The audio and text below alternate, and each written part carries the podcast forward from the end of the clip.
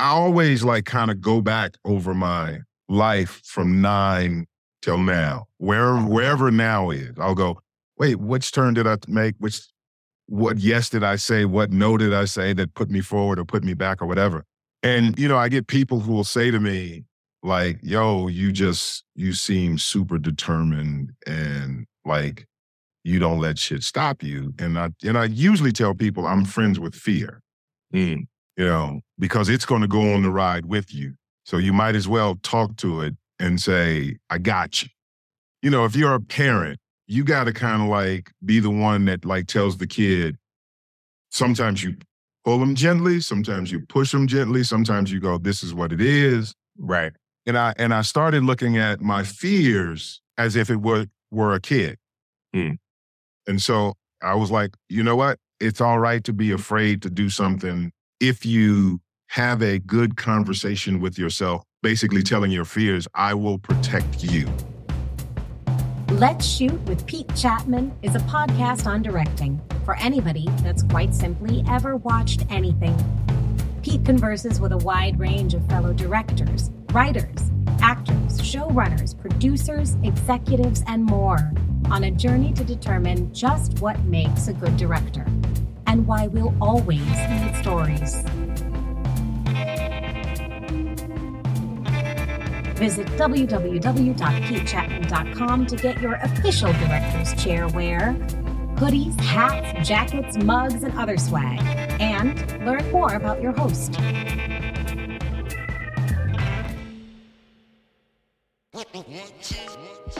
All right, folks, welcome to episode 48 of Let's Shoot with Pete Chapman, starring the illustrious Charles Murray, writer, producer, director, showrunner, all them things. Kind of wild, y'all, that I have sat in this chair, or actually it was a different chair when we began in June of 2020, but I have done this almost 50 times, and I salute and shout out and thank everybody that, you know, clicks that link in their Spotify or their Apple Podcasts or YouTube or whatever it may be. I thank you for rolling and riding with the kid on the podcast. As I tell everybody, it's been therapeutic for me, and I hope therapeutic for you as you get brought behind the scenes, you know, to the bar, to the cafe, to the dinner with different creatives that you may or may not know. But I do hope that the conversations are an opportunity to be a fly on the wall for some information that we can all benefit from. So thank y'all. Episode 49 will be next week, obviously, and 50 after that. And I'll try and think of something worthy of being number 50. Feels like a milestone, but we'll see if I'm creative enough to do that. As far as life, things have been, you know, well, obviously we've got the strike going on, no end in sight. DGA negotiations are going on right now. Nothing new to report. What will be new will be in the news. So when it's new, it will be news. But, you know, still supporting all the writers out there, striking, making it clear that they have a value that is not being met. So, you know, support, y'all. Solidarity. Now, this brother that we have this week hails from Gary, Indiana. And if you know one thing about Gary, Indiana, you should know that hardworking people arise. The Jackson family is from Gary, Indiana. If you've never seen the house that 10 people lived in, you know, 7 kids were raised in, or however many, to see what came from this one little house in Gary, Indiana. I feel like they actually lived on Jackson Street, because I feel like I'm remembering a song called 2300 Jackson Street, but that's my long-term memory that I'm going in. Somebody double check me. Let me know if I'm right. But Charles Murray is also from Gary, Indiana, and he has made his way from there to Hollywood, where currently he is the showrunner on Outer Range, which is in season 2, I believe. He's also a writer and director best known for Sons of Anarchy, Third Watch, Luke Cage. He wrote, produced, and directed a feature film in 2013, Things Never Said. He also just did another one in 2022 called The Devil You Know. So he's got a lot to share. He came up the ranks. He figured it out along the way. And these are, you know, kind of my favorite guests to talk to because they have such a plethora of experience in trying to figure out, well, how do I get to where I want to go? And sometimes where they want to go evolves as they move through their journey. So we'll get back to Charles in a minute. I spoke to a great group over the weekend that Tiffany Yvonne Cox connected me to. She is a wonderful actress who was in Reasonable Doubt. The organization that I spoke to is called Career Activate. And it was an opportunity for me to talk to a variety of actors in New York, LA, and points in between about how to take advantage of time during the strike and also how to, you know, remain nimble as they move through their career and try and carve out the career that they want. One thing that was kind of a guiding principle in that conversation that I'll share with y'all comes from the introduction in my book, Transitions: A Director's Journey and Motivational Handbook. I am holding it up for those who are watching this on YouTube. You see it for those who are listening. Here's the pages. That's the pages. That's over almost 300 pages of information I hope you can benefit from. But in the introduction, I asked myself in 2014 three questions. What's not working? What if everything I'm doing is wrong? And lastly, how can I pivot?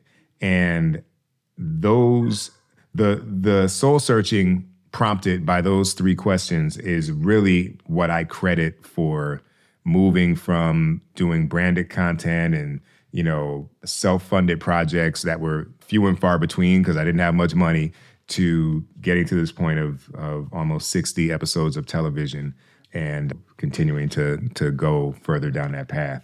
The idea, though, is, you know, what's not working is that I just feel any creative needs to be honest and self-reflective enough to look at where they are, where they want to go, and try and identify where the gap is. What's the moat that you have to cross? You know, what drawbridge do you have to make in order to get to where you want to go? So that's what's not working. What if everything I'm doing is wrong is kind of a sub-question from what's not working, but it is kind of dramatically presented to prompt you or to at least make you consider that you may be doing all the wrong things. Now, it's very unlikely that you are. I can't imagine that every category of your movements are off target, but if you have that point of view, if you're willing to consider that everything might be wrong, then I think you are willing to get very surgical in analyzing what parts of your craft are being best nurtured and which parts need a little bit more watering. So, you know, to me, there's the art of it, right? Like there's literally the art and the craft of what you do. For me, that's directing, that's knowing camera, editing, you know, pacing, music, all of those things. But then there's also, am I executing on the projects? How am I in the room when I'm having meetings? How am I on set when I'm not, you know, giving a direction or designing a shot, but it's the other 12 hours a day where I'm having to interact with people? What's my social media presence look like? Like all of these things are part of the ecosystem of you as a creative. And so what's not working is designed to make you really address all of those. And that's my dog Motown coming in to make sure we're good in here if you heard the footsteps. And lastly, how can I pivot is the end result. You've asked what's not working. You've questioned what if everything you're doing is wrong? And then the answer is how you pivot. What do you do to get out of the situation or place you are now and move toward where you want to be? For me, it was making a short film that was reflective of where I was talent-wise in 2015, and that would be reflective of my voice. I had been doing so many videos for so many different companies that, you know, I don't think people were aware of how I viewed the world. And so I made that short film, and I really worked to learn how TV was made, and I learned how to be a better nurturer of my community and my network. And I continue to ask myself these questions every month to open the door to the way my mind works, you know, in the 50 plus episodes of TV I've done, you know, I still haven't done a pilot, right? I am pushing actively to get one. So I'm having those meetings. I've also had a couple pilot deals that did get made where the projects never went through, but I still haven't yet to take one to camera. And even within the ones that I did get, I'll still say, well, what's the nature of those jobs? What were the relationships? How did that come together? And I can always identify the personal relationship that kind of helped close that deal or cross that moat. So what do I need to do to have an increased opportunity to do pilots? I need to know more people, but I also need to direct more high-profile shows and shows that executives and other creatives look at as premium, visually compelling, dependent upon the director to execute what the writers have designed. You know, I need to do more of those shows. So if you look at what I've been doing the last year or two, that's been the goal. And there's a whole formula as to how that was able to happen, and working with my reps and watching shows and seeking to have meetings because I'm really interested in a show, and then coming in and having that meeting and doing well in that meeting. You know, there's a cocktail of things that are involved here, but those three questions never go out the window. Right now, with this time during the strike, I'm actually working on 2 screenplays. I finally have the time to do it. These are not being funded by anything. These are all on spec. These are my ideas. But now I feel like I'd be remiss to have this unwanted free time, but very much needed free time so we can get better deals for all, the writers, the directors, the actors. I'd be remiss to come out of this free time without something that moves the needle forward for the goals I have. And doing pilots, you know, making feature films is also a part of how you get to pilots, because it shows that you can design a world. And quite frankly, I've made 2 features, but they happened outside of the arms of Hollywood. And so Premium and 761st, you know, for all intents and purposes, kind of don't exist for the people who would be hiring me for a feature. So not only am I doing it because I want to tell these stories, but I know that they are also a road to getting the pilot. So I've given you a little bit of a window into some of the things that I'm working on. Obviously, you have to appreciate the journey and the process, but I do want everybody listening or reading that book to know that this is an ever-changing thing. It's just something that you always have to monitor, keep your foot on the gas, and never get complacent. So with that, I think we can dive into episode 48 with Charles Murray, and I bet he'll probably touch on more of the same. All right, y'all. I'll see y'all after this. Roll sound. Speed. The interview. Take 1. All right. So everybody, we're welcoming Charles Murray to the podcast. Man, if y'all don't know about this brother, you're about to find out. One of those folks that after you listen to this interview, you're going to be like, how didn't I know more? But you're also going to walk away with some gems here. So welcome to the show, my man. Thank you, brother. Thank you for having me. I've been watching. I love it. I appreciate you. Likewise, man. So, man, so much to begin with. I look at the resume and the credits, and it's almost every type of job. I see you've even been in front of the camera. But, you know, but you're born in Gary, Indiana. Like, tell me how you got interested in tell me about growing up and what led to even being in this game. Yeah. So, yeah, born and raised in Gary, and youngest of 5. And when I say youngest, I mean there was a 9-year gap between the last one and me. And my old man was in the steel mill. My mother worked for this, it wasn't a fabric store. It was a laundromat. And then, but she was the in-house sewing lady. Mm-hmm. And along comes me.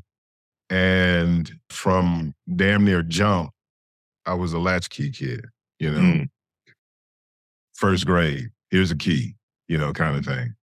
And, you know, it was third grade for me. So, right? You know, it was like, homie, this is what you got to do. And because my sister was 16 years older than me. Mm-hmm. So they were still in high school. And then by the time I got like, you know, 4 or 5, 5, 6, they were out doing whatever it was they were doing.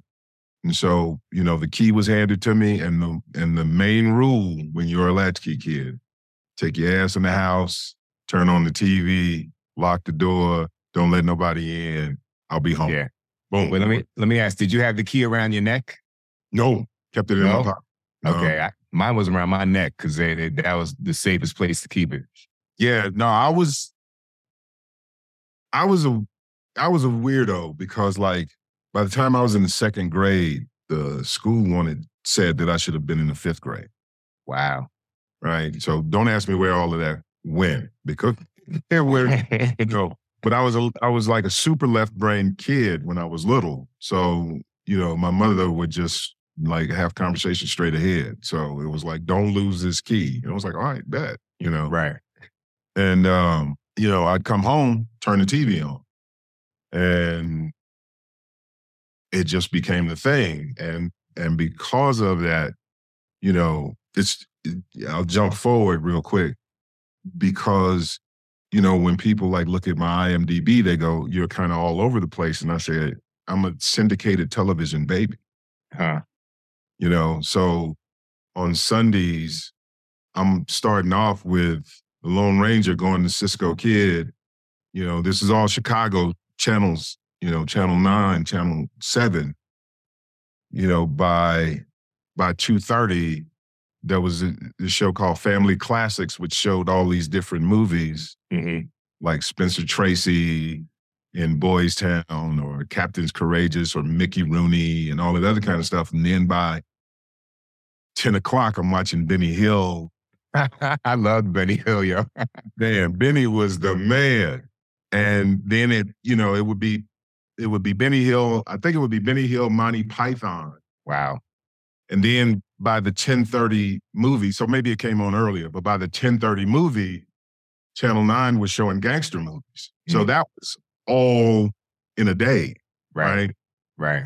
So I'm like, yo, this is great. Right. You don't have to tell me, you know, lock the door and you know, don't let anybody in because they're going to interrupt my TV watching, you know? Right.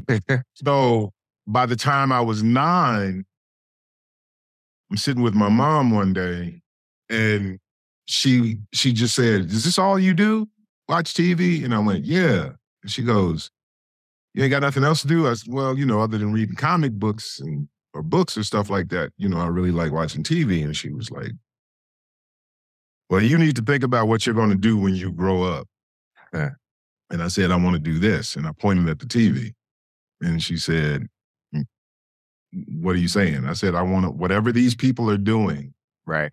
This stuff that they're doing on the TV, that's what I want to do. And she looked at me and she said, good luck, because I don't know how to make that happen. And we had a bookmobile, which is a mobile library that used to land on our block every Saturday.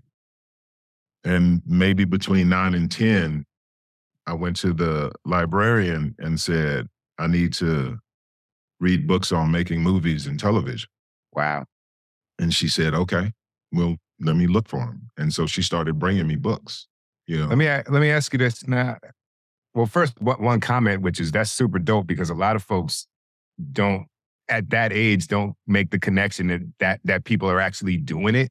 They just like, it just is like some shit on a screen, right? You know, like the bookmobile, was that because the libraries were under-resourced? No, they were actually strong, but they just wanted to make sure that education could get out. I love it. You know? And so, you know, she started bringing me books. Some would be biographies, you know, some would be super technical, and I would just read them all, you know. And when I was 11, my old man bought me a Super 8 camera and a projector. And I used to sneak it into school and like film while I was in class and you know, get kicked out and shit. Yeah. Yeah. So, and my mother was like, we ain't gonna have too many times where you get kicked out of class. And I was like, all right, well, you know, I would like talk my friends into like doing like stupid stuff for the camera. Right. And so from there, I think I was around 11. I read about this kid in Cleveland, Ohio, who was inspired by Enter the Dragon to make his own kung fu movie. He was a teenager. Right. That was the other thing I was into at the time, kung fu. I was this huge, huge, crazy Bruce Lee fan. And not only did he make it in Super 8, but they had a screening at the local theater. So I was like, yo, I'm next. And actually like wrote the kid and he sent me his movie and, you know, I watched it and sent it back. I think I may have torn a couple of reels. I'm sorry. and it just, that just became my focus. Like, you know, 6th, 7th, 8th grade, 9th grade, 10th grade, 11th grade. It was like, I was teaching myself how to write screenplays. I was teaching myself how to write plays. We had our drama class had a lunchtime drama theater. Mm-hmm. So I would write plays for those. And I wrote my first quote unquote spec TV script when I was 15 because I was a huge fan of Hill Street Blues. Right. And there was one character on there who thought he was a superhero that I loved, played by Dennis Dugan, and I wrote what I thought a Hill Street episode would be. Right. And then that's when I kind of realized, I was like, I don't know the craft of writing. And we had a mall, South Lake Mall we used to go to. And I told my mother, I said, I need to go get some books on screenwriting. And so she, you know, she was like, I got to go to the mall anyway. Right. And I found this book called 5 Screenplays by Preston Sturges. Mm. And Preston Sturges, the filmmaker from the 40s, he was actually the first writer-director because he had been writing scripts and was like, he was kind of the Aaron Sorkin of his time. Right. And then at a certain point, he was like, I want to direct. And they wouldn't let him direct. And he was, in 1939, this dude was making like $300,000 a script. And so he went to Paramount and he said, I want to direct a movie. And they said, well, we don't want to lose you as a writer. He goes, don't worry about it. I'm going to write it. Right. He said, but I'll charge you $1 for the script if you let me direct. Hmm. And they went, hell, okay. No, we saved $299,000. And so they gave it to him. And there was this movie called Great McGinty. And the thing that was interesting, because I had screenplay books before, but what they normally do or did back in the day was they wouldn't keep them in the form. Yeah.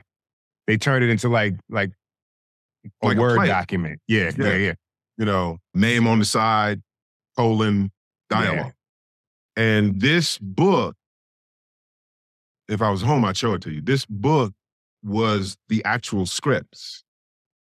So I came home, sat the book down next to my Smith Corona, and I just started retyping the pages, trying to find the margins because they didn't tell you, you know, where the tabs were and stuff like that. Right. And that was kind of how I learned formatting. Right. And so then I wrote that, and I was like, shit, I'm on the roll. And I wrote my first feature when I was 16. Mm-hmm. And it was about a dude who was the captain of the football team, and his girlfriend was the head cheerleader, and she ends up dead, and he ends up running from the cops, and one of the cops is his brother-in-law to try to prove his innocence, and his friend tells him that he's going to help him try to find the killer, and by the end, you realize he's setting him up because his friend killed the girl. Right. And so I you were, this might be in bad taste. that was a forerunner to O.J. Simpson. You're right. Yeah, well, yeah. You know, like I let my teacher, my drama teacher read it. And she said, you know, if you learn how to type, you might be pretty good at this. And so I was like, okay. And I kept writing plays and all this other kind of stuff. And eventually I was like, oh, I'm going to go to film school. But my high school grades were so horrendous, I couldn't get into school, right? So, but Columbia College in Chicago was more like a trade film school. Okay. So I went there for the first semester, and then the 80s recession hit, and I had to drop out of school. And I was like, I don't know how I'm going to fucking do this.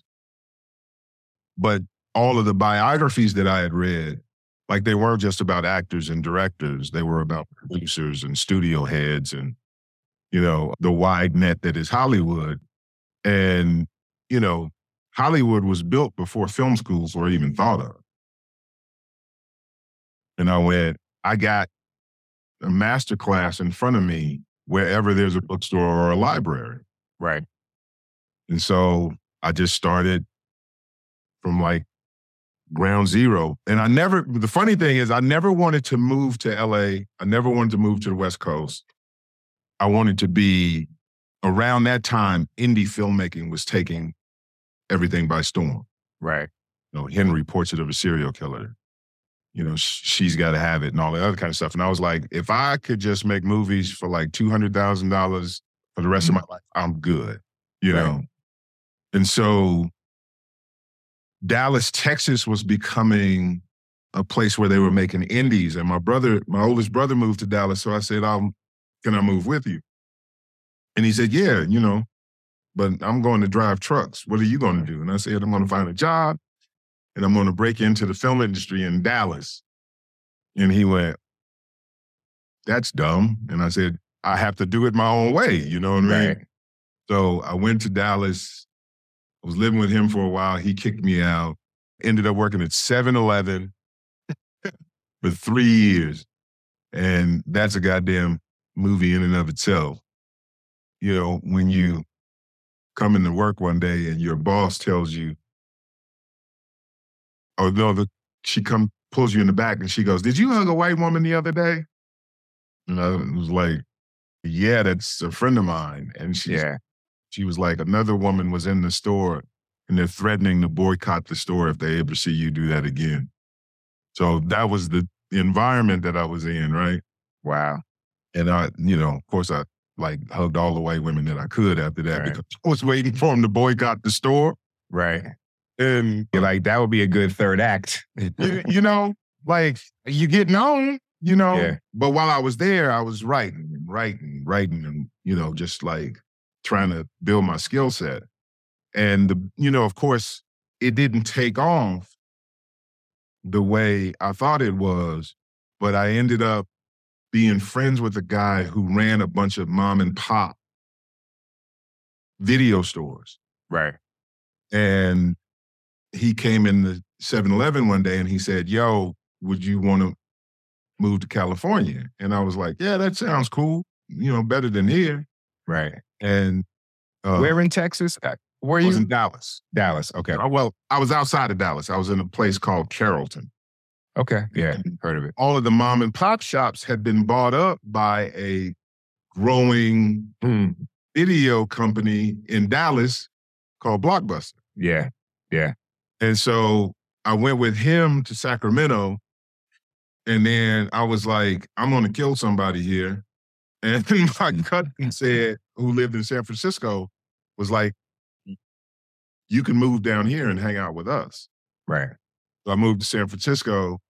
And at the time, for whatever reason, it was the hub of Black R&B and hip hop videos. Like, we're flying from New York to work with directors and producers in the Bay. Who were some of those directors? The one dude that I remember the most, it was a dude named Michael Lucero, who died in a motorcycle accident. But Jimmy Jam and Terry Lewis had this band called Low Key. Mm-hmm. And they had a song called The Shawanda Story. And that was shot there. And a friend of mine at the time was a camera assistant on it.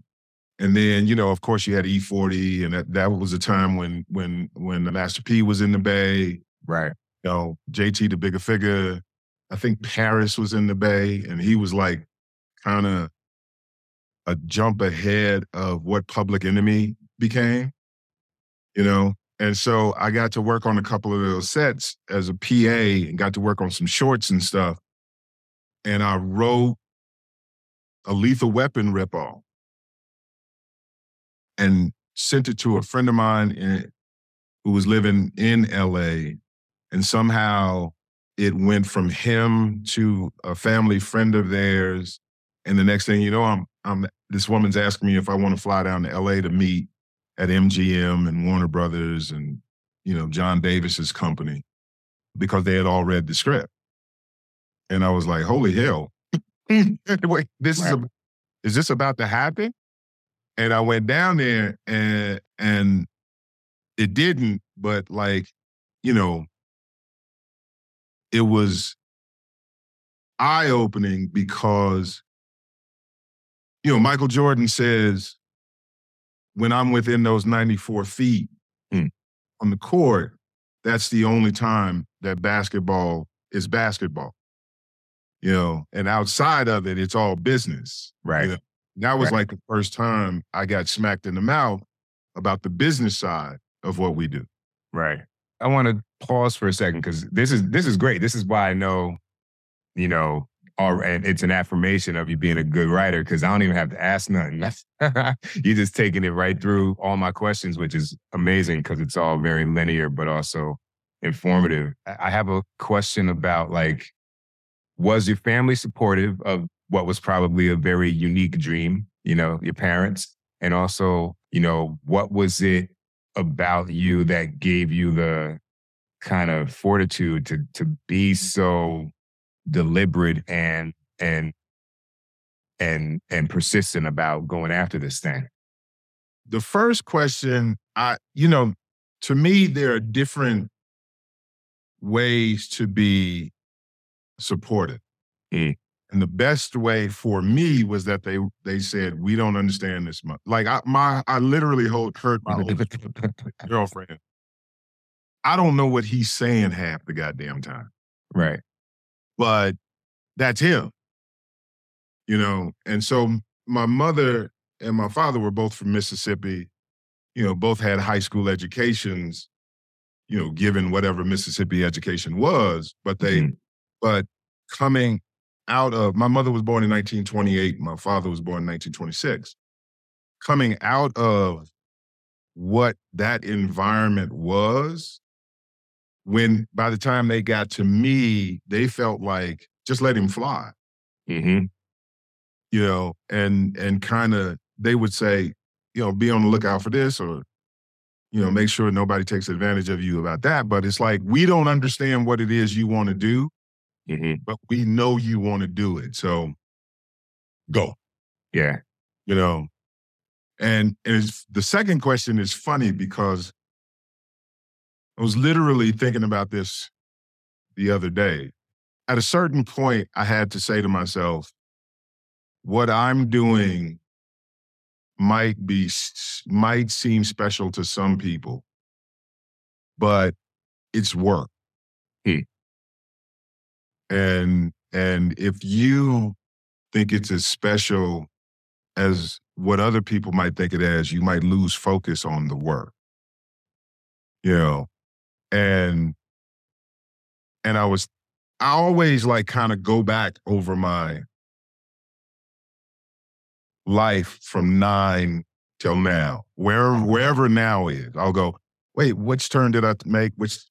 What yes did I say? What no did I say that put me forward or put me back or whatever? Right. And the other day I was literally thinking, like, because you know, I get people who will say to me, like, yo, you seem super determined and like you don't let shit stop you. And I usually tell people I'm friends with fear. Mm. you know, because it's going to go on the ride with you. So you might as well talk to it and say, I got you, you know, because fear, the fear in you, you know, if you're a parent and, you know, you're discovering this now, when you're a parent, you got to kind of like be the one that like tells the kid, sometimes you pull them gently, sometimes you push them gently, sometimes you go, this is what it is. Right. And I started looking at my fears as if it were a kid. Mm. And so I was like, you know what? It's all right to be afraid to do something if you have a good conversation with yourself, basically telling your fears, I will protect you. Right. And so I was like, where the hell did I get that? And here's the craziest goddamn answer came to my head. It was because I was a comic book junkie. Mm. That's what every character hero is dealing with in a comic book. It's the fundamental spine. Yeah. You know, yeah. And you know, like me and my nerdy friends, when we used to trade back and forth and have these super stupid teenage existential conversations about comic books, it always came back to a person's character. Right.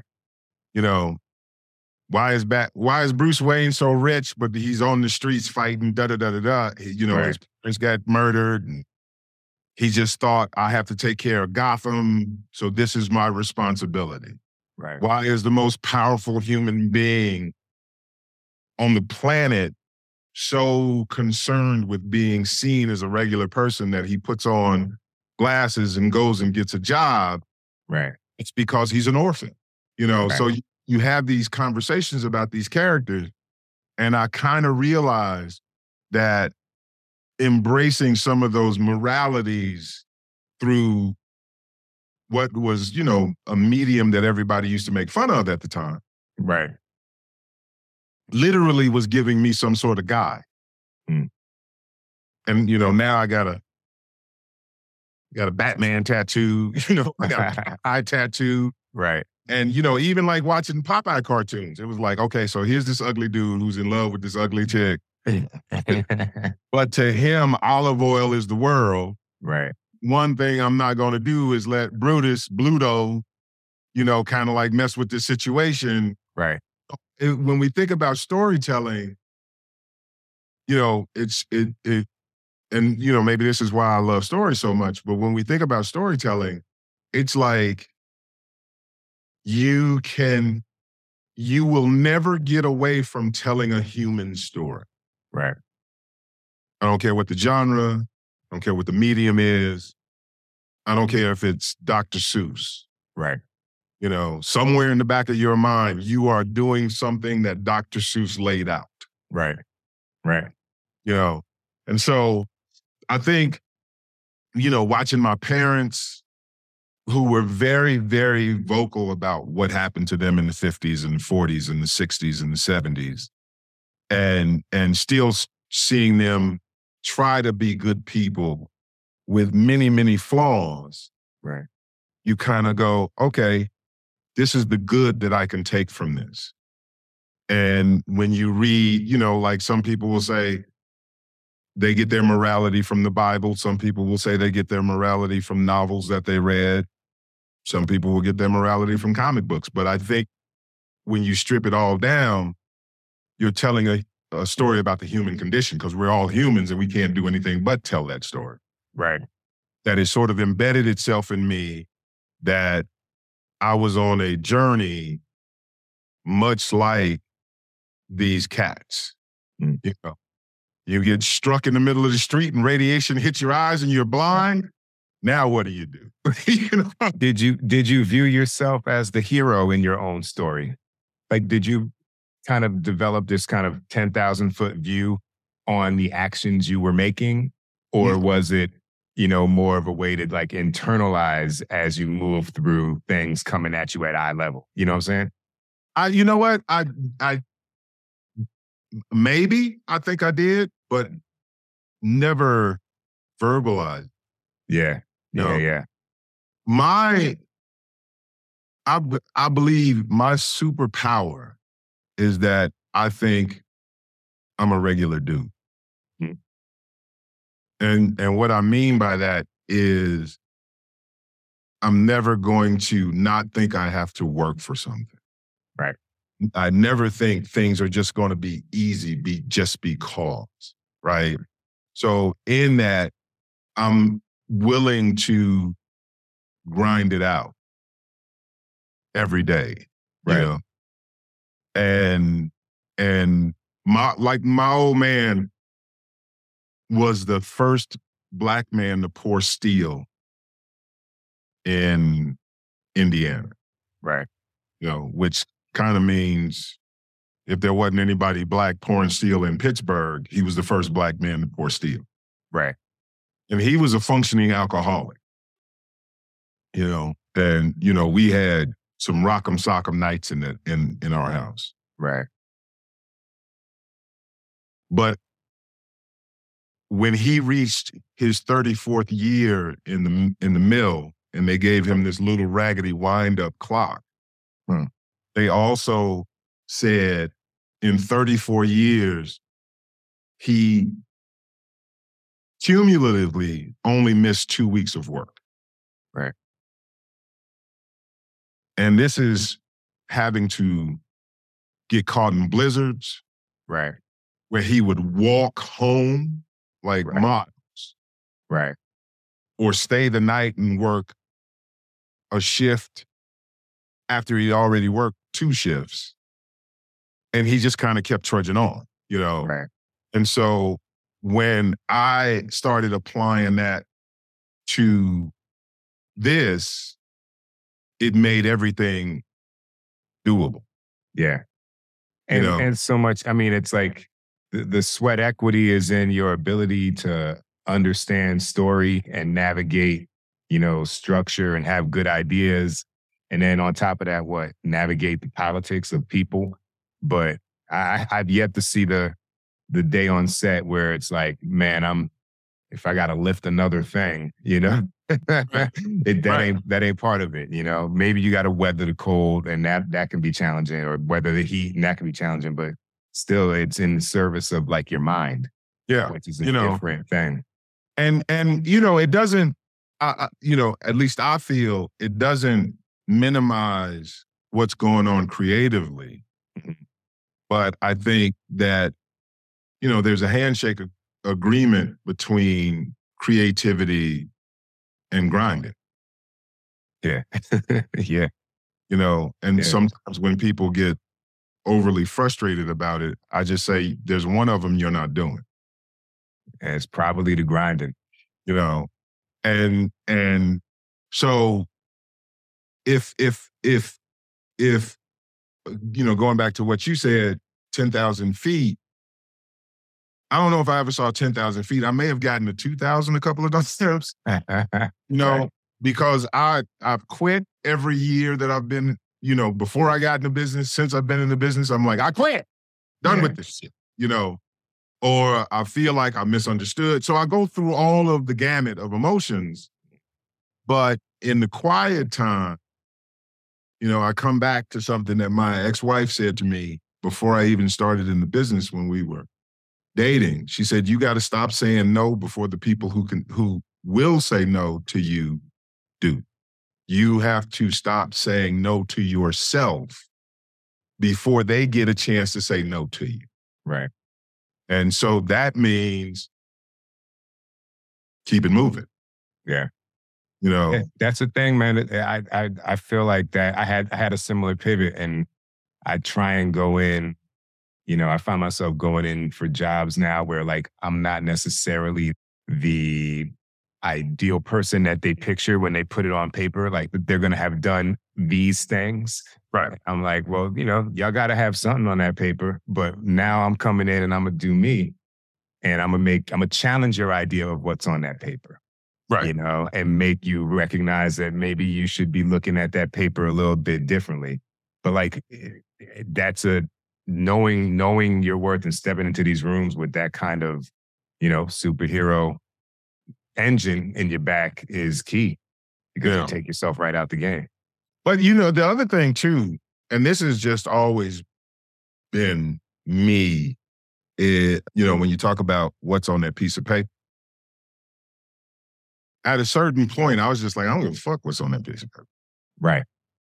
You know, because you think, you know, we'll use the business, you think because you have the biggest and best tool that I want to play with you. You know, there's this, I forget who this was. There was a brother who played street ball, and he was goddamn excellent at it. And he got into the NBA. And at a certain point, he was like, man, fuck this. And went back to playing street ball. Was it Pee Wee Kirkland? I think it was Pee Wee Kirkland. Yeah. Uh-huh, right? Uh-huh. And I remember when I first heard that story and, you know, had conversations with people about that story, they were like, you know, how fucking dumb is that? And I said, that's not dumb at all. He knew himself. Right.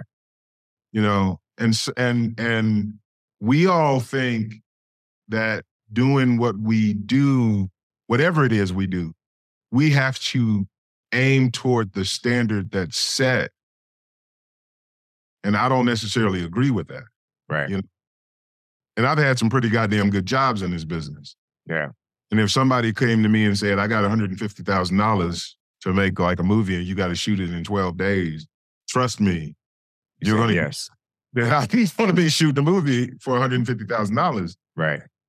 You know, with novice actors and 3 or 4 person crew, because it, my right as a person, as long as I am not bringing harm to somebody else, is to do what I want to do. Right. You know, and so, you know, when I was in my teens and my 20s, yeah, I was all about it. You know, I was collecting Cinefantastique magazine, Fangoria. Right. You know, all reading American Film magazine before they shut that down, anything. Because I was like, I'm going to be, and I'm getting in there, and I'm going to. And then when it wasn't happening, and that despair fell upon me, Spike came out with She's Got to Have It. Hmm. And I was like, wait, what? Right. You know? And then Townsend doubled it down with Hollywood Shuffle. Right. Right. And then Just Another Girl from on the IRT and Sidewalk Leslie Story, Harris. Yeah. You know, and so it was like that, you know, it's that Booker T. Washington theory that has some sense to it. Cast down your buckets where you are. Right. And so when I started thinking about this in that way, you know, what's wrong with making a feature in Super 8? What's wrong with making a feature on your iPhone? What's wrong with whatever the tools are that are in front of you? So once I got to that mindset, someone could say, hey, you don't, you know, I look at this piece of paper and you don't fit it. Right. Like, that ain't the only fucking piece of paper. Right. Well, this is so I kind of cut you off to detour a little bit, but you were talking about the business and that John Davis meeting and that stuff. I kind of want to see if this question threads the needle to continue that answer, you know, because right now we're talking about 86 with Spike, 86 to probably 90, 91, 92 is like the kind of height of the independent cinema where Black folks were coming out with films as writer directors and bringing people into our world, or maybe reverse that, taking our world out to audiences. And your, you know, I see in from IMDb, for what it's worth, you know, we got the NYPD Blue, you played a detective in 2000, City of Angels, you wrote an episode in 2000. What's going on in between this 86 to 2000 period, you know, as you kind of are figuring things out and getting into the place where you have quote unquote industry credits? Because right. I feel like I'm going to hear something that I'm familiar with, because I know like when I move to these TV spaces, people think, they act like I didn't make two features. You know what I mean? Like they act like I was plucked you know, out of the oven in a director program, and then I was born, you know, and I was 40 years old. So what do you say to that? Well, what I was going to say about, you know, those first meetings was, you know, there you go in as a fan and you come out like, I need to figure this shit out, right? Because you think that those people are bringing you in for meetings because they read whatever you did or they saw whatever you did and they just love you. And, you know, and you're going to have these like long, wonderful conversations about the business and like kind of like live in your ignorance. And they're just going to like go, here's what you should do. But, you know, doing is they're looking for a product. You just have to be the product, you know? So I didn't know that when you go in for a meeting and they say, what do you have next? You don't say, I don't know. You know, I got some things, I'm trying to figure some things out, you know, all this other kind of stuff. And so it accelerated for me, like super fast in getting those meetings, and nothing came out of them. And it was like, oh, okay, there's only so much space for only being a fan. Mm-hmm. You got to figure this out, you know? And so that happened around 87 to the early 90s. I wrote another script that was My Fair Lady set in the projects. Okay. And it got to Arsenio Hall's company and it got to Paramount. And they were like, hey, you know, we really dig this script, but we don't have anybody who could go in front of the camera that can get this made. And I thought, well, that's interesting because I'm watching John Travolta go from Vinnie Barbarino to Tony Manero. Mm-hmm. You know, I'm watching, you know, all of these other cats in television transition to film, but you're saying that there's nobody to do that for. And I wrote that script.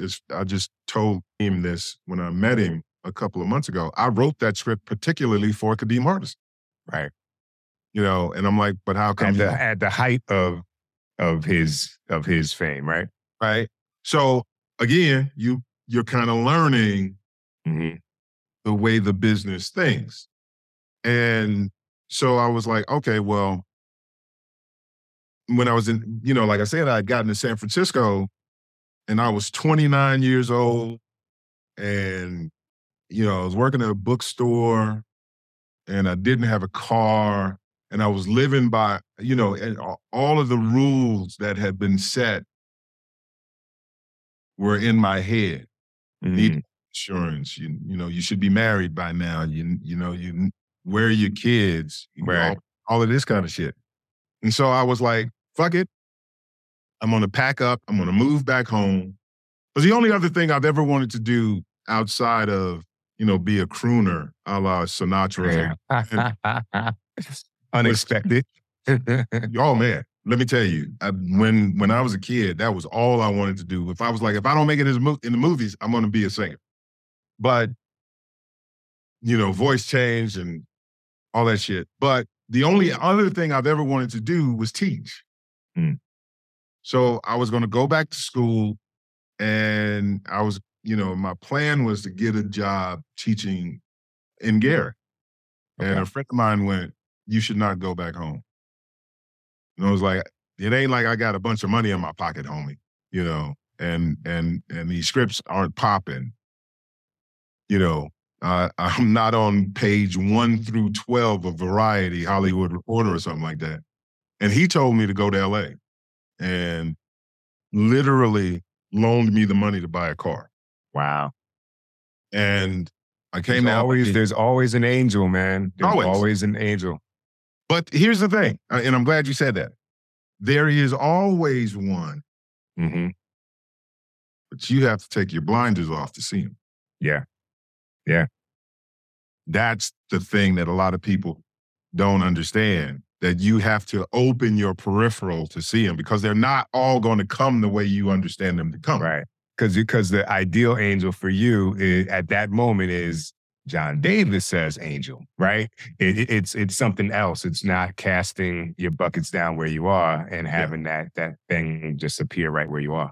Right. So, you know, I end up being an assistant at Disney and working in development and not knowing until many, many years later how important that 2 years of working as a development person would be to me as a writer. Right. You know, and so I did that. I ended up working at Deaf Pictures for Stan Lathan, Russell Simmons, and Preston Holmes, and Tracy Kimball. My mother passed. I went back home for a year. And then our mutual friend, Tamara Gregory, reached out because she was working, getting ready to start at Magic Johnson's. And I went, became her assistant and did that for 2 years. And had decided at that time that I was going to give up writing and go into being an exec because I felt like there weren't enough Black execs who understood story to pipeline us, to ground railroad us in a way where we weren't all telling the same story. And found Brown Sugar when I was there. Was that Michael Elliott? Michael Elliott. Okay. Yep.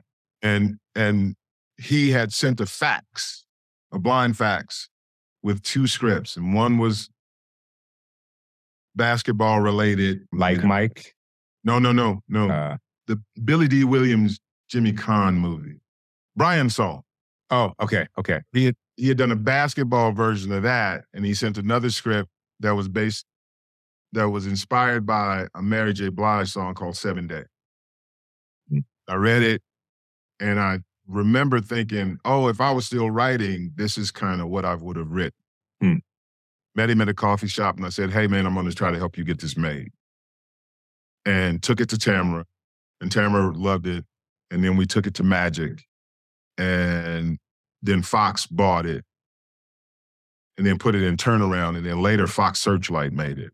Okay. But in helping him get going, I felt like this is a good path. You know, if I have to give up writing for anything, if I'm helping other people get on. Right. You know, but then that job went down and I got offered an assistant's job on Buffy the Vampire Slayer. And I was working for Marty Noxon at the time. And I took the blinders off, the feature blinders. Right.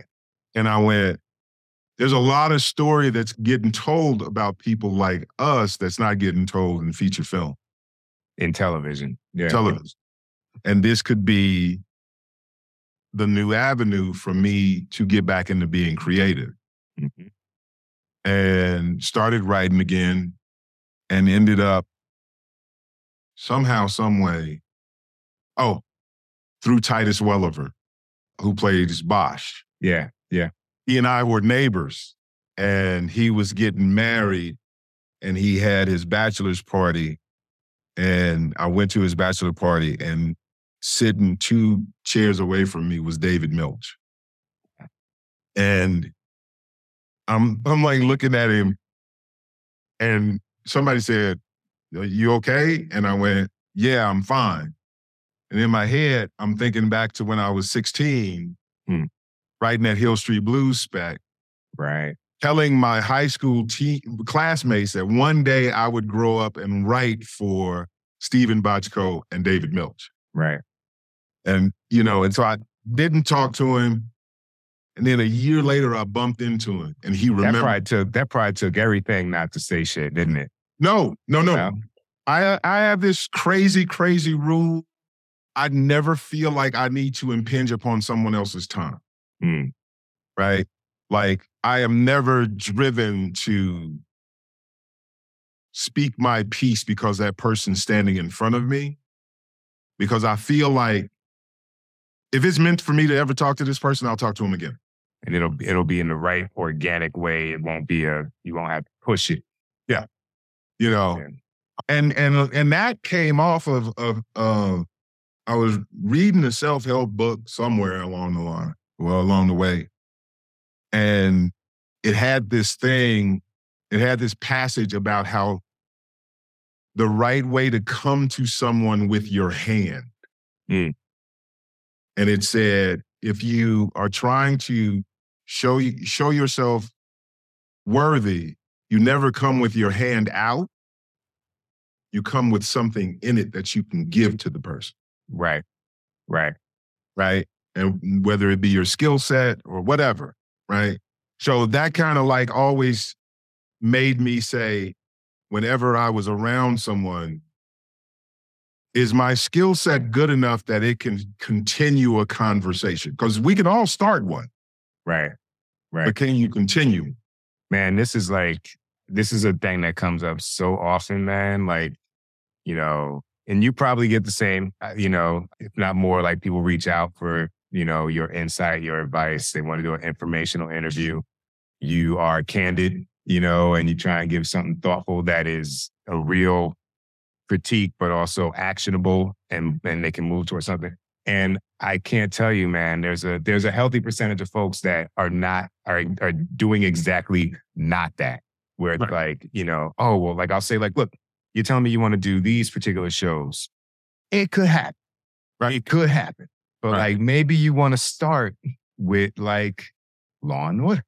You know what I mean? Like, and there's nothing on that. It's just, there's more episodes, there's more shows, there's more opportunities. You're not necessarily going to be landing your first episode of television on Westworld. Right. And you have to be able to look at yourself and say, yeah, I'm not that dude right now. Right. You know what I mean? Like, and it's a big stretch for somebody to cross that moat and say, yeah, we're going to give you the keys to it. So, but not only I'm not that person right now, why am I not aware of the amount of work that I need to put in to be that person? Mm.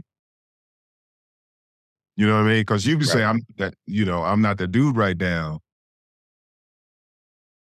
And 3 years later, still not be that dude. You're not building your skill set. Yeah, yeah, yeah. True. So because you can look at it externally and go, oh, you know, homeboy was dealing with this or homegirl was dealing with that, and so they weren't able to see me as the person that I am. Mm-hmm. But are you seeing yourself as the person, you know, that you need to be? And so the way I approach everything, and you know, and when I sit down with people, I tell them, you may get up and be mad with me. Gravy. Right. But do I leave you with something? If I leave you with something, you may not get it until you're not mad anymore. Right. You know, and that's what it is. Because even when I parallel myself to my group of people, I'm 57, I think it was maybe 10, 12 years ago before somebody, a Black male in drama in their 50s, was still having a career. Mm-hmm. You know what I mean? Right. So, because there was that ceiling. Right. You got to a certain point where they were like, you know, he's kind of grumpy and he's kind of this, you know, and he doesn't play well with us, you know, all of the fucking rote codes. Right, right. And so being able to see it in front of me, it made me go back to, I always go back to the kid who went in that bookmobile. What can I learn? Right. Because that's your currency. Your skill set is always your currency. So if I ended up in a situation where I was like, oh, I'm not that dude right now, I'm immediately starting to do an internal checklist. Right. Okay, well, when that conversation went this way and they started talking about how to write for a budget, you didn't really know. Right. So am I blaming this person or am I blaming me? And if I'm blaming me, as long as I'm not wallowing in it, we can turn this around. Right. The answers are out there. Yeah. You know, and the crazy thing, so I meet Milch a year later. He's walking out of a gym. I'm coming in the gym. And I go, hey, David, how you doing? And he goes, hey. And I said, Titus introduced us. And he goes, yeah, I remember you. And he asked me what I wanted to do. And I said, I want to write for TV and film. And he goes, what are you doing now? I said, I'm working as an assistant on this show, Buffy the Vampire. And he goes, do you have anything I can read? Hmm. And I went, yep. Right. Now, go back a year and a half. You did not have anything he could read. Right? So you not only have to learn your craft, but you have to learn how to read your timetables. Mm-hmm. Mm-hmm. You know what I'm saying?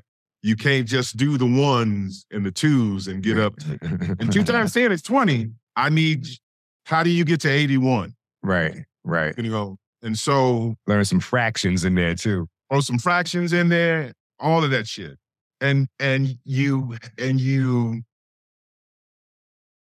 have to think about, when, you know, going back to Jordan, you have to think about the things that have to occur outside of the 94 feet to make you the legend inside of it. Right. And so I had an Angel spec, the Buffy spinoff, and I had a short story that I had written. And he read both of them, and his assistant called me and said, David wants to have lunch with you. How long before you got that call back? Maybe a month or two, okay. Maybe, you know. And we sat down, and he said, what made you write the short story? I didn't think he was going to read the short story. Right. Oh, I also had an X-Files spec. Okay. Yeah. And I said, well, I was kind of inspired by August Wilson and how his plays are taking place over different decades. Right. So I was going to write this series of short stories that took place between 1880 and 1980. Mm-hmm. And the first one, I fudged a little bit because the first one was about a slave girl who gets killed in the field. And he was very taken with the short story. Mm-hmm.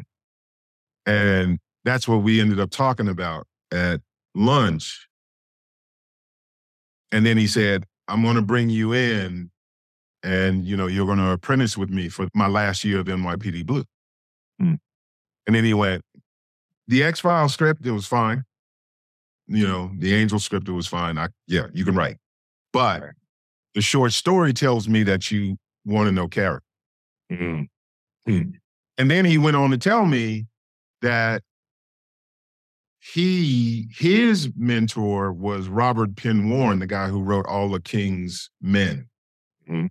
this novel back in the 40s, who was a master short story writer. Right? Yeah. So that day that I was sitting in San Francisco working at this bookstore, reading all of these books and deciding, oh, you know what? Maybe I'll switch up on my form mm-hmm. just so I can broaden my skill set, led to me getting a job with somebody I'd wanted to work with since I was 16. Right. Right. But you can't see that outcome. The only thing you can see is how can I make myself better? Right. Right. And at that moment, I didn't come with my hand out. I came with something in it. Right. That's amazing, man. I really do hope folks are taking stock and taking note of all that's underneath this journey. You know what I mean? Yeah. Hey, this is Brian Kabocek, the visual effects supervisor. You're listening to Let's Shoot with Pete Chapman. Transitions, A Director's Journey and Motivational Handbook is Pete Chapman's book from Michael Weasley Productions. What started in 1993 has been a marathon of persistence and creative pivots, transitioning from indie filmmaker to teaching at NYU's acclaimed film school, to running a production company, to directing television and commercials, and ultimately eyeing a return to the feature films that gave him his start. A mixture of how-to, self-help, and inspiration. This book is for any person targeting a successful career in the creative arts. Transitions: A Director's Journey and Motivational Handbook from Michael Weezy Productions is available on Amazon and anywhere else you get your books. Don't forget about your local mom and pop shops, people. Let's talk about getting into the industry and kind of, because I don't know how much everybody understands, at least with writers, there's a predetermined hierarchy, right? So let's kind of... Different now, though. It's different now? Way different now, because you can come in with very little experience and you can write a spec pilot, and the next thing you know, you're a co-creator, your creator / co-showrunner.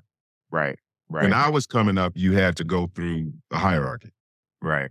7 steps. So... Did you navigate those 7? Yeah. So let's talk about that, I guess, and how you get to what would be the height. Would Luke Cage as an EP be the top of that? Under would be the top.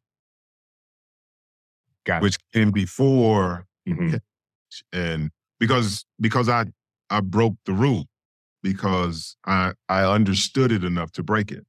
Got it. Oh. When you're a writer, you go staff writer, story editor, executive story editor, co-producer, producer, supervising producer, co-executive producer, EP. So 8. And when we were coming up, like me, Janine Sherman Berwa, Virgil Williams, Ben Watkins, Malcolm Spellman, Nichelle Tramble, all of those people, we had to go through the steps. Right. And the thing that, again, the universe smiling on me was getting the Milch. Milch led to a conversation with me and Bojko. Bojko decided to hire me for City of Angels. I wrote that as a freelance episode. But most freelancers come in to hear about their episode and then they go on their way. He wanted me to come into the writer's room from day one. Okay. And so I got to sit in the writer's room, which is something that I had never done, even though when I was on Buffy, I was right outside of the writers. And in that, you start learning the politics. When's the right time to say something? When this joke appropriate? Right. Can you really crack on an idea from an upper level if it doesn't work? Where are the safe spaces? What can you take outside of the writer's room? All of that kind of shit. Right. And I got 70% of it wrong. But dude, couldn't get into film school and stay. Now right. I'm in, and I'm in one of the greatest film schools ever, because this is the man who gave you Hill Street, NYPD Blue, LA Law, Doogie Howser. You don't get better than him at the time. And what I learned was this is no different than my old man's job. Mm. And you can be whoever the fuck you want. If you can't do the work, right, kick rocks. Right. And the work is multi-level. Something I always tell people, I started telling people maybe in the last 5 years that are trying to get into this business. I'll be talking to them and I'll say, how many languages do you speak? Some will say English, that's it. And some will say English, Spanish, French. And I go, you're frustrated by this business because you think it's one language. This is a multi-language business. Mm-hmm. There was a day when if I had said INT period, you wouldn't know what the fuck I was talking about. But now I mean interior. Right. And it's not just learning format, you're learning a language. And they go, okay, well, that kind of makes sense. And I said, okay, well, tell me what a C-57 is. And they go, I have no idea. And I go, it's a fucking clothespin. But the grips and the gaffers call them C-57s because they're creating their own language. Right. You know, when you start talking about lights and you talk about a tweenie and a junior and all this other kind of stuff. Right. So the more you eat this up and ingest it, and the more you learn the language, the more people will start to trust you. Right. Right. So, and the more you'll have an ability to realize what's in your mind. Yeah. Right. Because people also have their tastes or their limitations or their politics, and they'll tell you something can't be done or it won't look good. And when you've got that fluency, you know, in these different languages, you can be like, it will work. Yeah. Yeah. You know, like you as a director, you probably have some still cameras. You probably go out and go, let me just shoot so I can figure my shit out. Yeah. Next thing you know, you're on set with a DP and the DP's telling you that they want to use a 45 and you go, I hear you, but a 75 would be nicer because they may walk off pissed off at you going, why are you telling me my job? Right. And then they'll go, yeah, you put a 75 on so we can prove him wrong. And then there's that one moment. Right. And he goes, oh shit, that was right. Right. You have to learn these languages, you know, and again, you know, what's that saying? You make the money doesn't make you. Right. Well, you make yourself a viable commodity. The business doesn't make you. The business will unmake you.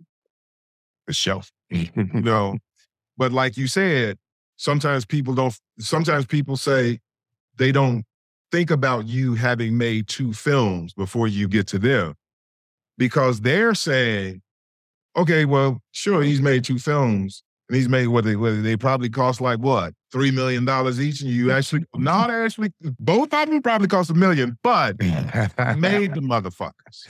Right, right. Right? But then it falls on you to move with the confidence of someone who made 2 films. Right. As opposed to the person who falls back and says, okay, well, maybe they only did cost. Mm-hmm. You know what I'm saying? So you get the ammunition, but then it's how you fire it. You learn the language, but then it's how you use it. And you have to use it with confidence. Yeah. So what I learned on City of Angels was people will hear that you're doing something and they will celebrate it because they have made it something in their own minds that it isn't. Right. You know, so when I, you know, all of these agents heard that I was apprenticing with Milch on Blue, I'm getting phone call. You know? Right. I need somebody to rep you, you know, and I'm going home to my then wife going, yo, I got agents calling me in. Yo, you know, if I get to write an NYPD Blue, this shit's going to pop. And they, you know what I'm saying? We're going to pay for this. We're going to all that other kind of shit. And then Bochco walked in the room and said, you know what? You'd be great for a City of Angels. Right. Now, there's a whole dialogue in between where I was on Blue, ended up writing for a show that starred Blair Underwood. And this ain't no slight to Blair and all of the people. Shit, I think Viola Davis was in my episode. Right, right. You know, and Bokeem and Gab Union and, you know, Tamara Taylor. So it was heavy hitting, but the politics. Yes. I had just apprenticed on a show for a year. A show that I knew inside and out. Right. And then you look at me across the room. Mm-hmm. You say, you should write for that show. Right. That's politics. Right. Without anybody ever having to say a word. Right. And 2000 was a much different time than 2023. 2000 was a much different time. Right. So I write the City of Angels episode, and then I temped for 3 years. Mm. Grown ass man, married, kid, you know, and I made another political choice. I had been an assistant. I had wrote the episode. I thought the episode was exactly what it was, a chance to get my name on screen. Right. Nothing more. Right. And when I decided I was going to temp, I decided that I was not going to temp in the industry. Mm. And when people ask me why, I said, because the industry is on their time and a regular temp job is on business time. Right. So if I go and temp in the industry and I'm there 14 hours, when do I have time to write? Right. When do I have time to see my kid? Right. And it does not guarantee that someone's ever going to read my writing. Exactly. So I know people know me as a writer. Let me go take this 9-to-5 job, which will give me time to write, give me time to be a family guy, and also not have me looking at everybody who is excelling and think that I am less than because I'm so focused on them. Right. So boom, I make that political move. And then one day out of the blue, I get a call from Janine Berrois, and she goes, I'm on this show, Third Watch. They're looking for writers. I want to put you up.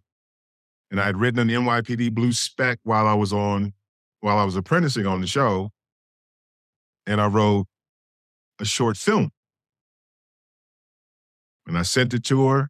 She sent it to the guys. And 3 years after writing City of Angels, I'm sitting in a room. And what was the first thing they asked me about? What made you write this short film? Right. And I was like, wait a minute. I keep doing the thing that everybody tells me to do. Right. And when I kind of dip outside of the waters, that's the thing that ends up being interesting. Right. I got to start looking at this business in a completely different way, not just inside, but inside outside. Right. Right. So I sit with those guys, Ed Bernero and Scott Williams. They had worked for Milch and Bochco on a show called Brooklyn South. And they hired me to be a staff writer on Third Watch. Go back 3 years, I'm sitting watching Third Watch with my wife. And I said, if I could write for one show, it would be this one. Yeah. Blue gave me the skill set to write for it. Right? So I get the job, story staff writer, story editor, executive story editor. Right. Executive story editor year, I end up in, Fox had a directing program called Fox Search Lab. Okay. And that short film that got me the job, they wanted to make. And I said, well, how much are you going to give me? They said, you get $25,000. And I was like, the damn thing's called Rain. And it takes place in the rain, in the 40s, with two people sitting in a car waiting to go kill somebody. It's a hitman waiting on his job, and he proposes to his girlfriend while he's doing it. Right. And I go home to my wife and I say, hey, they're giving me $25,000 to make this, and it's going to cost $60,000. Mm. And she goes, do you think it can lead anywhere? And I said, if I do it right, it could like lead to me directing something. Right. Maybe an episode or something like that. Because I was in John Wells' camp. Right. John Wells was one of the first proponents of bringing up diverse directors. Yeah. And then she said, okay, spend the money. So I end up getting Warner Brothers backlot. I got all these rain machines. I got all these vintage cars. The fucking thing ends up costing me $70,000. I'm shooting on 35. Got Panavision cameras, all the film stock, all of this shit, blah, blah, blah. Yeah. Thing. I cut it together, blah. The producer director on Third Watch says, hey, if we come back for season 7, you get an episode to direct. Okay. And I'm like, gravy. And then it gets canceled. Of course. Right? Right. And this is what I did. Okay, What's next? Right. You know, I end up on this show, Killer Instinct.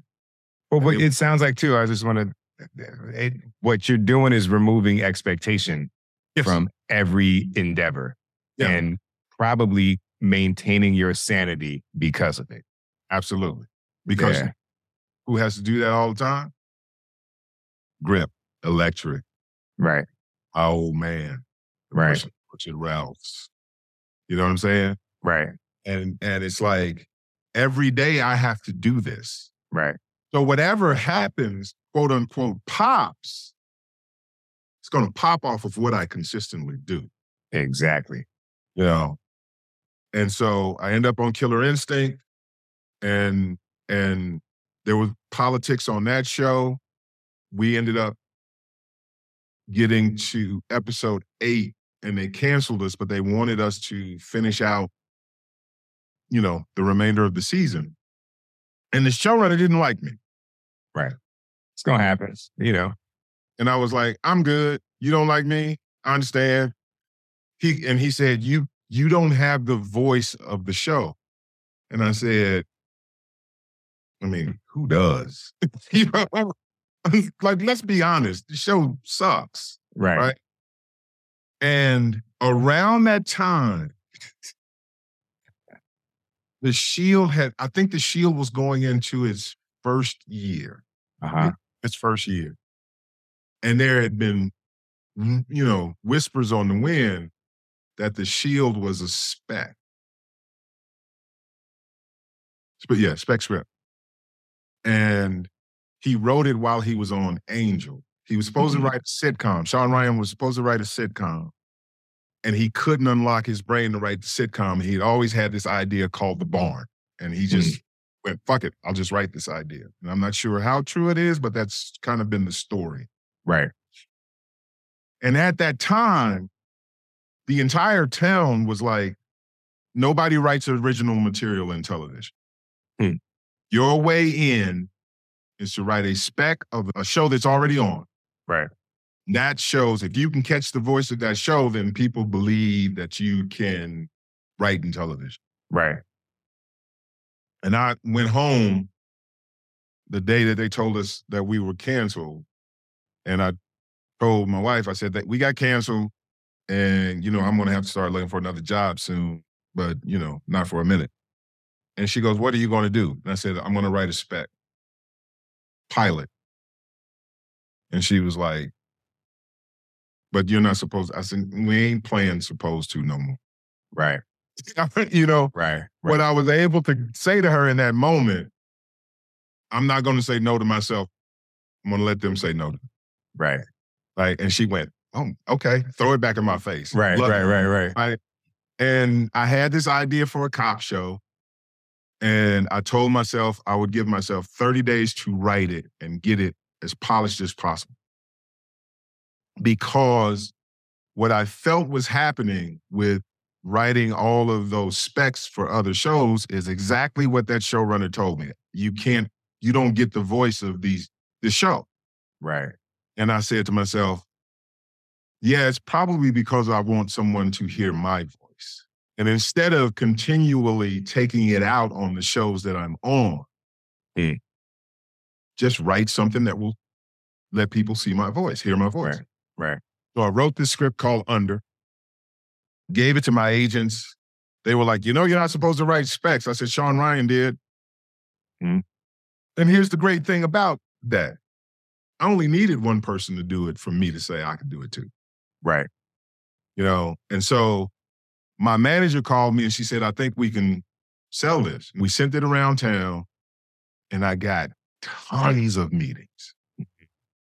You know, and I said to my wife, I said, if this thing only just gets me out of the place where I never have to write for a show called Killer Instinct again, right, we've won. Right. And I got hired twice in one day on 2 ABC shows. I ended up taking one day break. A couple of shows called to try to hire me 2 weeks later. Mm-hmm. And it happened to be in the space where A&E was starting to do dramas again. And they asked me for a free option. And I said, sure. And my agents went, you can't do that. We can set this up. And I said, you didn't even believe in the damn script. So I need you to calm it down. Right. Right. But gave A&E a free option. Never thought about it. Ended up going on Daybreak. And one day I'm feeding my kids, getting ready to take them to school. It's always been about my kids. Like once I started having kids, this whole industry was like, how can y'all give me money so I can just be with my kids? Right. Right. Right. And it's my agent and manager on the phone, and they're like, A&E wants to shoot your pilot. And I went, okay. And they went, that's it? That's all you got? And I said, what else do you want me to do? Right. You want me to miss out? You want me to do a cartwheel? You want me to... I said, this is what I was working toward. Yeah. Yeah. This is Tuesday. Right. And we have to figure out where to get it shot. We have to make sure it's good enough so that they'll pick it up to series. Then we got to figure out what the series is. Right. We got to figure out what the first season is and hopefully get another season. I said, work to do. We got work to do. And hung up the phone. And my wife went, what happened? I said, they're getting ready to, they want to make the pilot. And she went, oh my God. And I was like, see, there you go. Good. Now it's out. Right. Right. Right. Right. And then the next thing 2008. Oh boy. I'm shooting. Yeah. Right. Even though that we were in the strike, I'm in Vancouver shooting. Politics happened there. Shit that I could learn to carry forward. Right. But the reason that I'm saying it changed my career before I got to EP on Cage was by the time I got to Cage, my own pilot had groomed me how to become a skilled person that everybody would keep coming back to. Right. Right. And they don't pick the show up. And I went, okay, what's next? Right. And I end up on V. That was a shit show. I end up on Castle. Good things happened out of that. I met Terrence Winter, who's one of my dearest. I go from Castle to Sons of Anarchy. No, sometimes. I go from Castle to Clone Wars. Okay. I think. And then Clone Wars led me to Sons. Gotcha. Now I'm thinking that. A cartoon leading you to a motorcycle show. Let's do a little bit of a skip to being a showrunner, right? So can we talk about what you're on now? Yeah, season 2 of Amazon's Outer Range. And if you could synthesize, what is the job of the showrunner? The job of the showrunner, is to be the master of ceremonies at a circus, and make sure that the acts are moving on time, and the acts that are outside of the big tent are doing what they're supposed to do to make the audience move toward the big tent. So I don't want the flamethrower up. I don't want the flame eater up front. I need the magician up front, and I need the flame eater third, because he's going to come right before the snake lady. So the kids will look up and see the horses being taken into the tent. And when their parents are like, let's go home, the kids are going, I want to see the horses.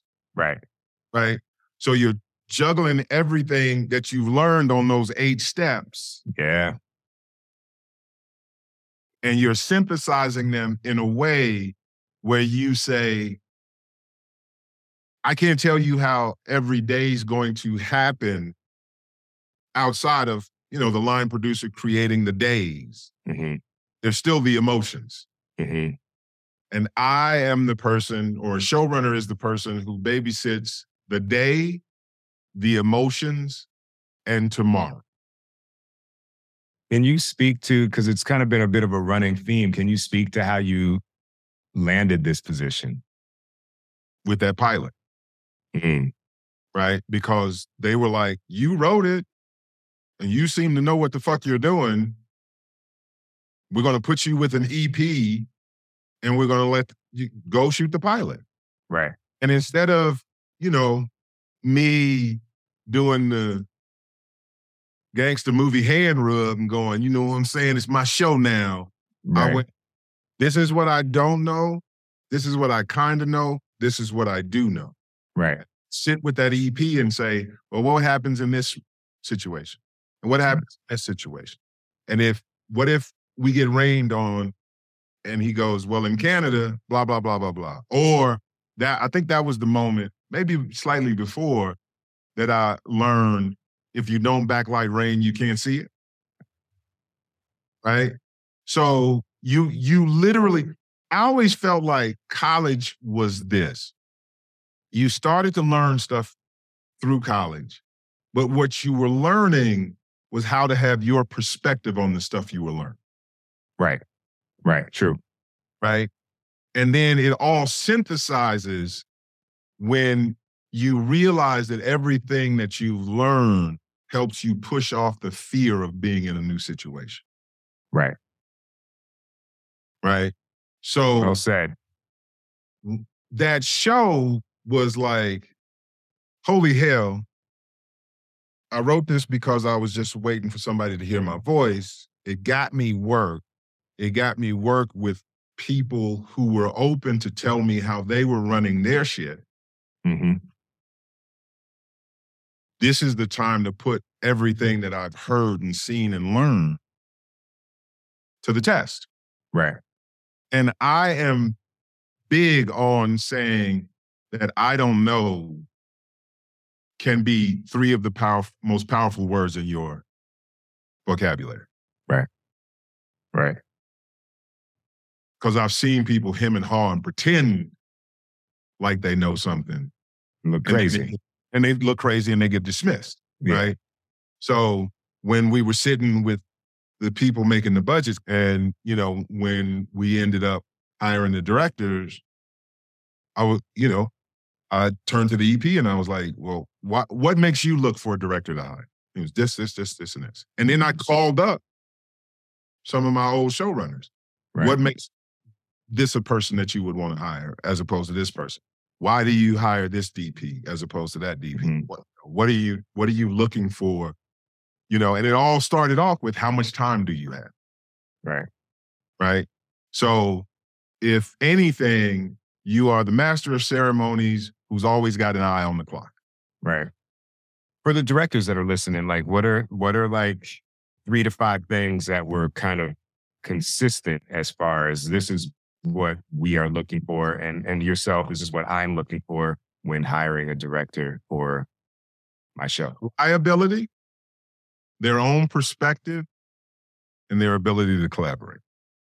And if you don't know them personally, is it enough for you to just get a stamp of approval from someone you trust?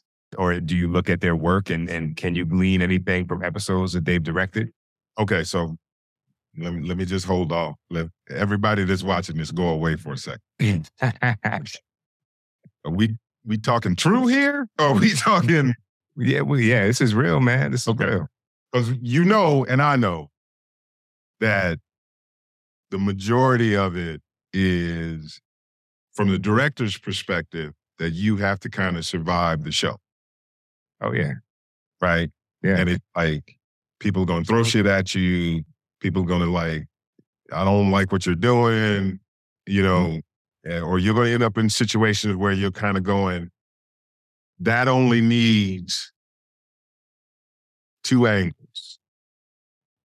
Then you get, and so when we get to the 4th angle, mm-hmm. You know what I'm saying? So again, you're looking for someone who is creative, and you're also looking for someone who knows the politics of what they're doing. Mm-hmm. Mm-hmm. I mean, if I can be as clear and as candid.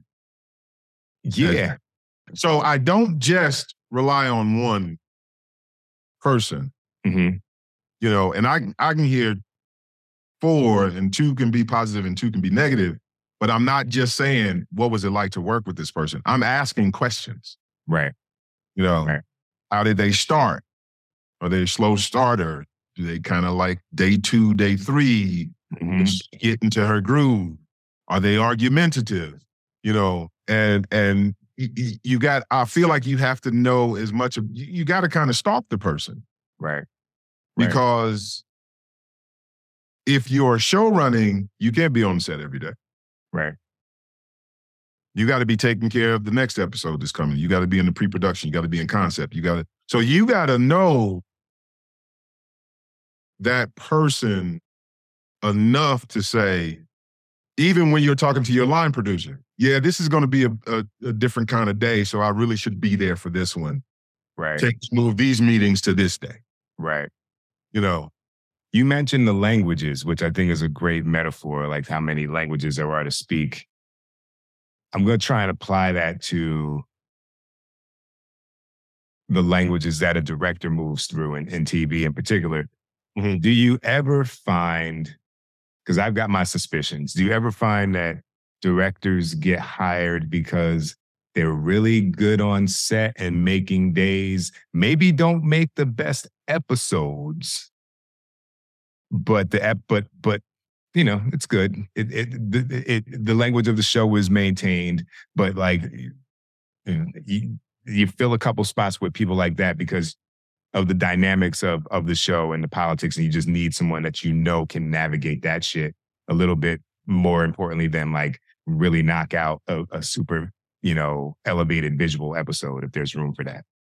Well, everybody thinks there's room for it now because all of these budgets are outlandish. Right. But, coming up in the days of like $3.8 to $4.7 million budgets. Right. You had to respect that budget, right? So a very wise person said to me, in a 22 episode order, 7 are going to be great. 7 are going to be good. 5 are going to be okay. The other ones are going to be in focus and you're going to hear the sound. Right. Right. And because, see, yes to your question, but the tricky thing about that is you can hire that person and the alchemy can be so right on that episode that even with that person, that episode is elevated. Right. Right, because maybe actors give that extra take.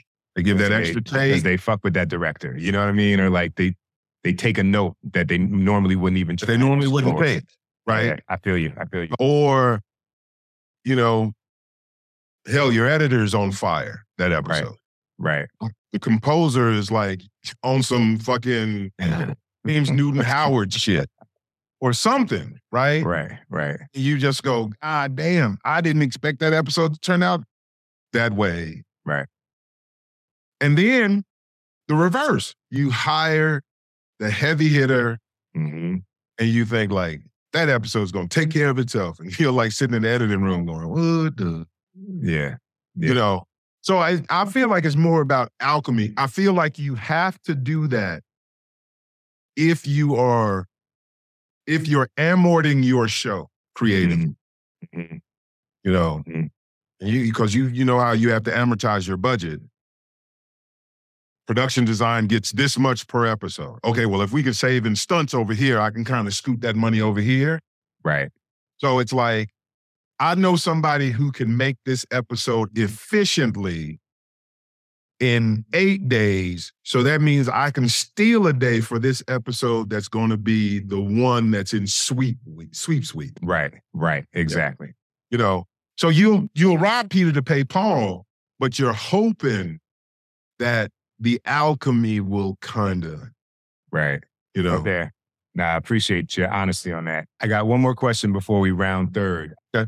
And again, it's specifically for directors. What can a director do, or what has a director done to kind of impress you when coming in to pitch for an episode or a show? And by pitch, I mean, pitch is maybe for more of a pilot. Episode is more of a conversation. But like, if those two distinct things offer a similar answer, like what is it that kind of makes you say, okay, like I think this person, I'm going to give them the keys for 9 days to my show? If they're honest about what they don't get. Mm-hmm. Like there's this section in the script and I kind of I think it's this. I'm not sure. Right. You know. And, you know, I blame it on my background. Because there are many days when I've been super ignorant of many things. And I go, yeah, I really want to like kind of talk that shit, but I don't know what to talk right. This is kind of what I think is going on, but, you know, so I feel like, unfortunately, we all feel like salesmanship is the way when sometimes it's just an honest conversation. Right. You know, and I, you know, and again, what I'm saying when I say I blame this on how it came up. You know, I've been on interviews where I'm like, yeah, I don't know if I'm right for this show. Mm-hmm. And I'm willing to say it. Right. You know, every rep is mortified when they know that you will say that because, you know, you're supposed to get the job and then you're supposed to make yourself right for the show and all. And look, man, at the end of the day, I want to be a greeter at Costco who tells you about blueberry muffins. Like when I tell people, fuck that, I can work at Costco because they meet the blue collar rules. They have great insurance. Right. They have incredible blueberry muffins. So when I go in, I'm like, here's what I like about it. Well, let me ask you this. Why take the meeting that you're not certain you're right for? Because I'm not sure. Because there might be something that they say to me that says, oh, and then, because how can you prepare? This is the problem with most of these meetings. Mm-hmm. How can you be overly prepared for someone you've never met? Right. Right. If we're just being honest. Right. Right. Your question can be applied to dating. Why date somebody you ain't really sure of? Right. Because something may happen in the moment and you go, Shazam, shit. Yeah. Right? But you don't know. It's exploratory. It's exploratory. And everything's exploratory. There's something that makes me interested in it. Doesn't necessarily mean I'm the right person for it. Right. You know? So when I go in, I go, here's what I really, really like about it. And they go, oh, you know, that's a small piece of the show. Mm-hmm. All right. You know, then what's the big piece? This, right. This, and this. Okay. Hadn't really thought about that. You know, I just try to move in such a way that I don't ever want people to think I'm faking them out. Right. Right. You know, that's how you have longevity because they know you're a straight shooter and then they can trust what you say is what you mean. Yeah. So I also live by that rule when someone's coming to sit down with me. Right. You know, so if you're a production designer and you're throwing me all of this stuff and I go, yeah, that's great. And they say, well, I'm not sure about this because I couldn't really get a sense of it. Then I'm like, let me tell you. Right. Right. You know, and what I also feel that does at that point is by the time we get to set, they know that they can honestly get to an answer mm-hmm. through our conversations, as opposed to having to be, you know, Mac Daddy going, you know, I got this and I got this and I got that and I got that. Right. You know what I'm saying? Play, I got it all. And I'm like, I don't need it all. I need one thing. And you could have come and asked me what that one thing was. Yeah, I mean, it's like the worst thing in the world is A, well, I'm not going to say worst thing because I don't know what the hierarchy is, but like, you know, lack of clarity, lack of collaboration, you know what I mean? Like, those are the things that shut down the best work of the director. Yes. You know, because if there's no clarity, then it's like, well, and I'll go for the big swing, but like, you know, will I be indicted for it later? Right. You know what I'm saying? And the problem is when they indict you, when they were talking about collaboration, mm-hmm. were they being honest about what collaboration was? Or was collaboration, I just need this motherfucker to do what I need him to do? Right. You know? Yeah. When I was on Star but I left before shooting started. Mm-hmm. I was on True Story. And now this show, you know, one of the things that I do when I'm on set, and I've always done this, you can't tell I'm the showrunner. I'll be over there talking to the grips, or I'll be like, right, you know, asking the camera operator why he chose a certain thing. Right. Just out of curiosity. Right. So if I'm talking about collaboration, then I am amongst my collaborators. And I want them to know that we're all moving forward to the same thing. We're all trying to get the same thing done. You're bringing your perspective to it. Why would I hire you to just have my perspective? Right. So if there's a blind spot, or if there's something where you kind of need more information, that's when I'm needed. Not to sit there and go, I don't understand why you're doing this after you've done it. Right. So here's the last two questions, sir. Thank you for bearing with me being all over the fucking place. Nah, man, this is honestly, man, I love these conversations best when we're, you know, I don't know where it's going, and it's not just me firing off, you know, my prepared idea of where it could go. You know what I'm saying? A little more jazzy. What are three qualities you think someone needs to make it in this industry? A good sense of self, a good work ethic, and the ability to have grace for yourself when you fuck it all up. Mm. No one has said that last one. And that is real as shit, because you can beat yourself down to the point of, to your earlier kind of note about, it's another way of saying no before other people have said no. You know, it's a different version of that. It's like, you know, saying, critiquing yourself in ways other people may not be critiquing you. Mm-hmm. So, nah, it's dope. And anybody that you think we should, I take this from my man, Matt Barnes, All the Smoke podcast. Oh, it's funny because I knew you were going to ask me this question. Who should we have on this podcast? And then if you can, you know, make that introduction, you know, that's always a good idea. I mean, listen, I think the world of Janine Sherman Berwan. Mm-hmm. And she made my work. You know what I mean? She helped me get my first staff gig. Right. I don't need to make an introduction to Tamara Gregory. You know, mm-hmm. It's like a lot of these podcasts are always about the nuts and bolts. Right. And I think, especially for folks of color, because we jump into the fire, the intangibles are so fucking important. Right. The way people make connections away from the thing at hand, even if they're in the middle of it, you know. I think there are a few people that move in Tamara's weight class when it comes to that. Wow.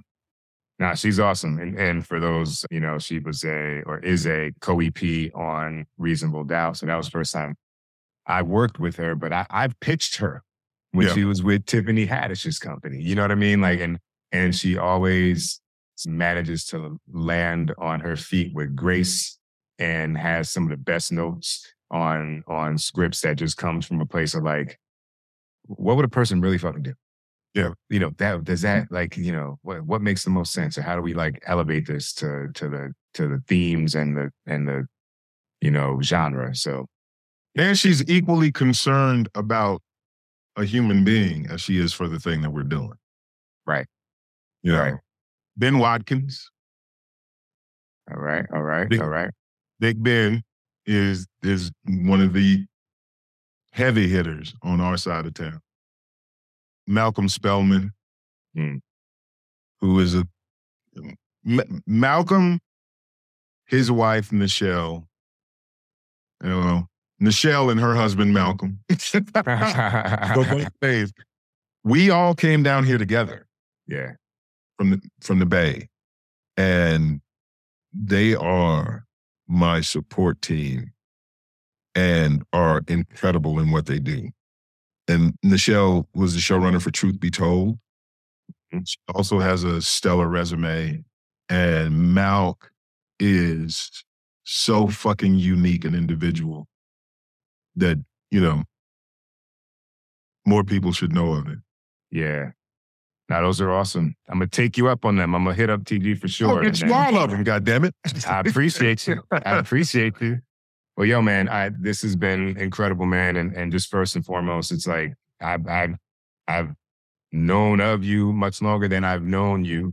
And I've never had a chance to just kick it with you like this and learn so much about you and you know, just learning how you came up. It makes everything make sense. So I'm sure the folks have gotten a lot out of this.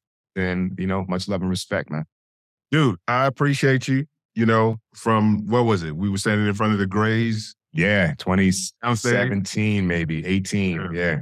You know, and Dorian had been telling me, Dorian loves you, man. That's my man. That's a good fella. And you know, then meeting you and your missus, you know, was absolutely fantastic. And I've been rooting for you, like all the way. Well, hopefully I'll see you on set. Sometimes. One of these days, goddammit. You know? For sure. Right. Thank you, brother. Appreciate you.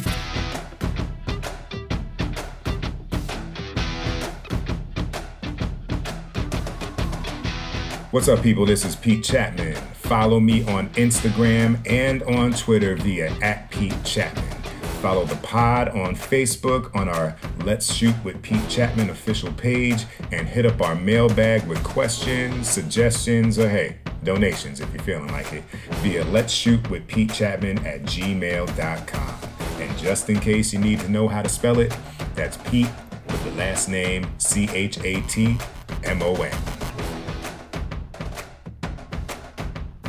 All right, that was episode 48 with my man Charles Murray. I hope you enjoyed the things that my man from Gary, Indiana had to say. Next week, we will be welcoming Mr. Anton Cropper, director, producer. This brother has been on all the shows. He's hired me for a few jobs, and I really enjoyed talking to him, and he's just a great dude, man. Like, somebody that I kind of knew of early on, met a little bit later, and admire. So tune in for episode 49 next week with director Anton Cropper. And as always, in the meantime, stay safe, spread love, and keep creating.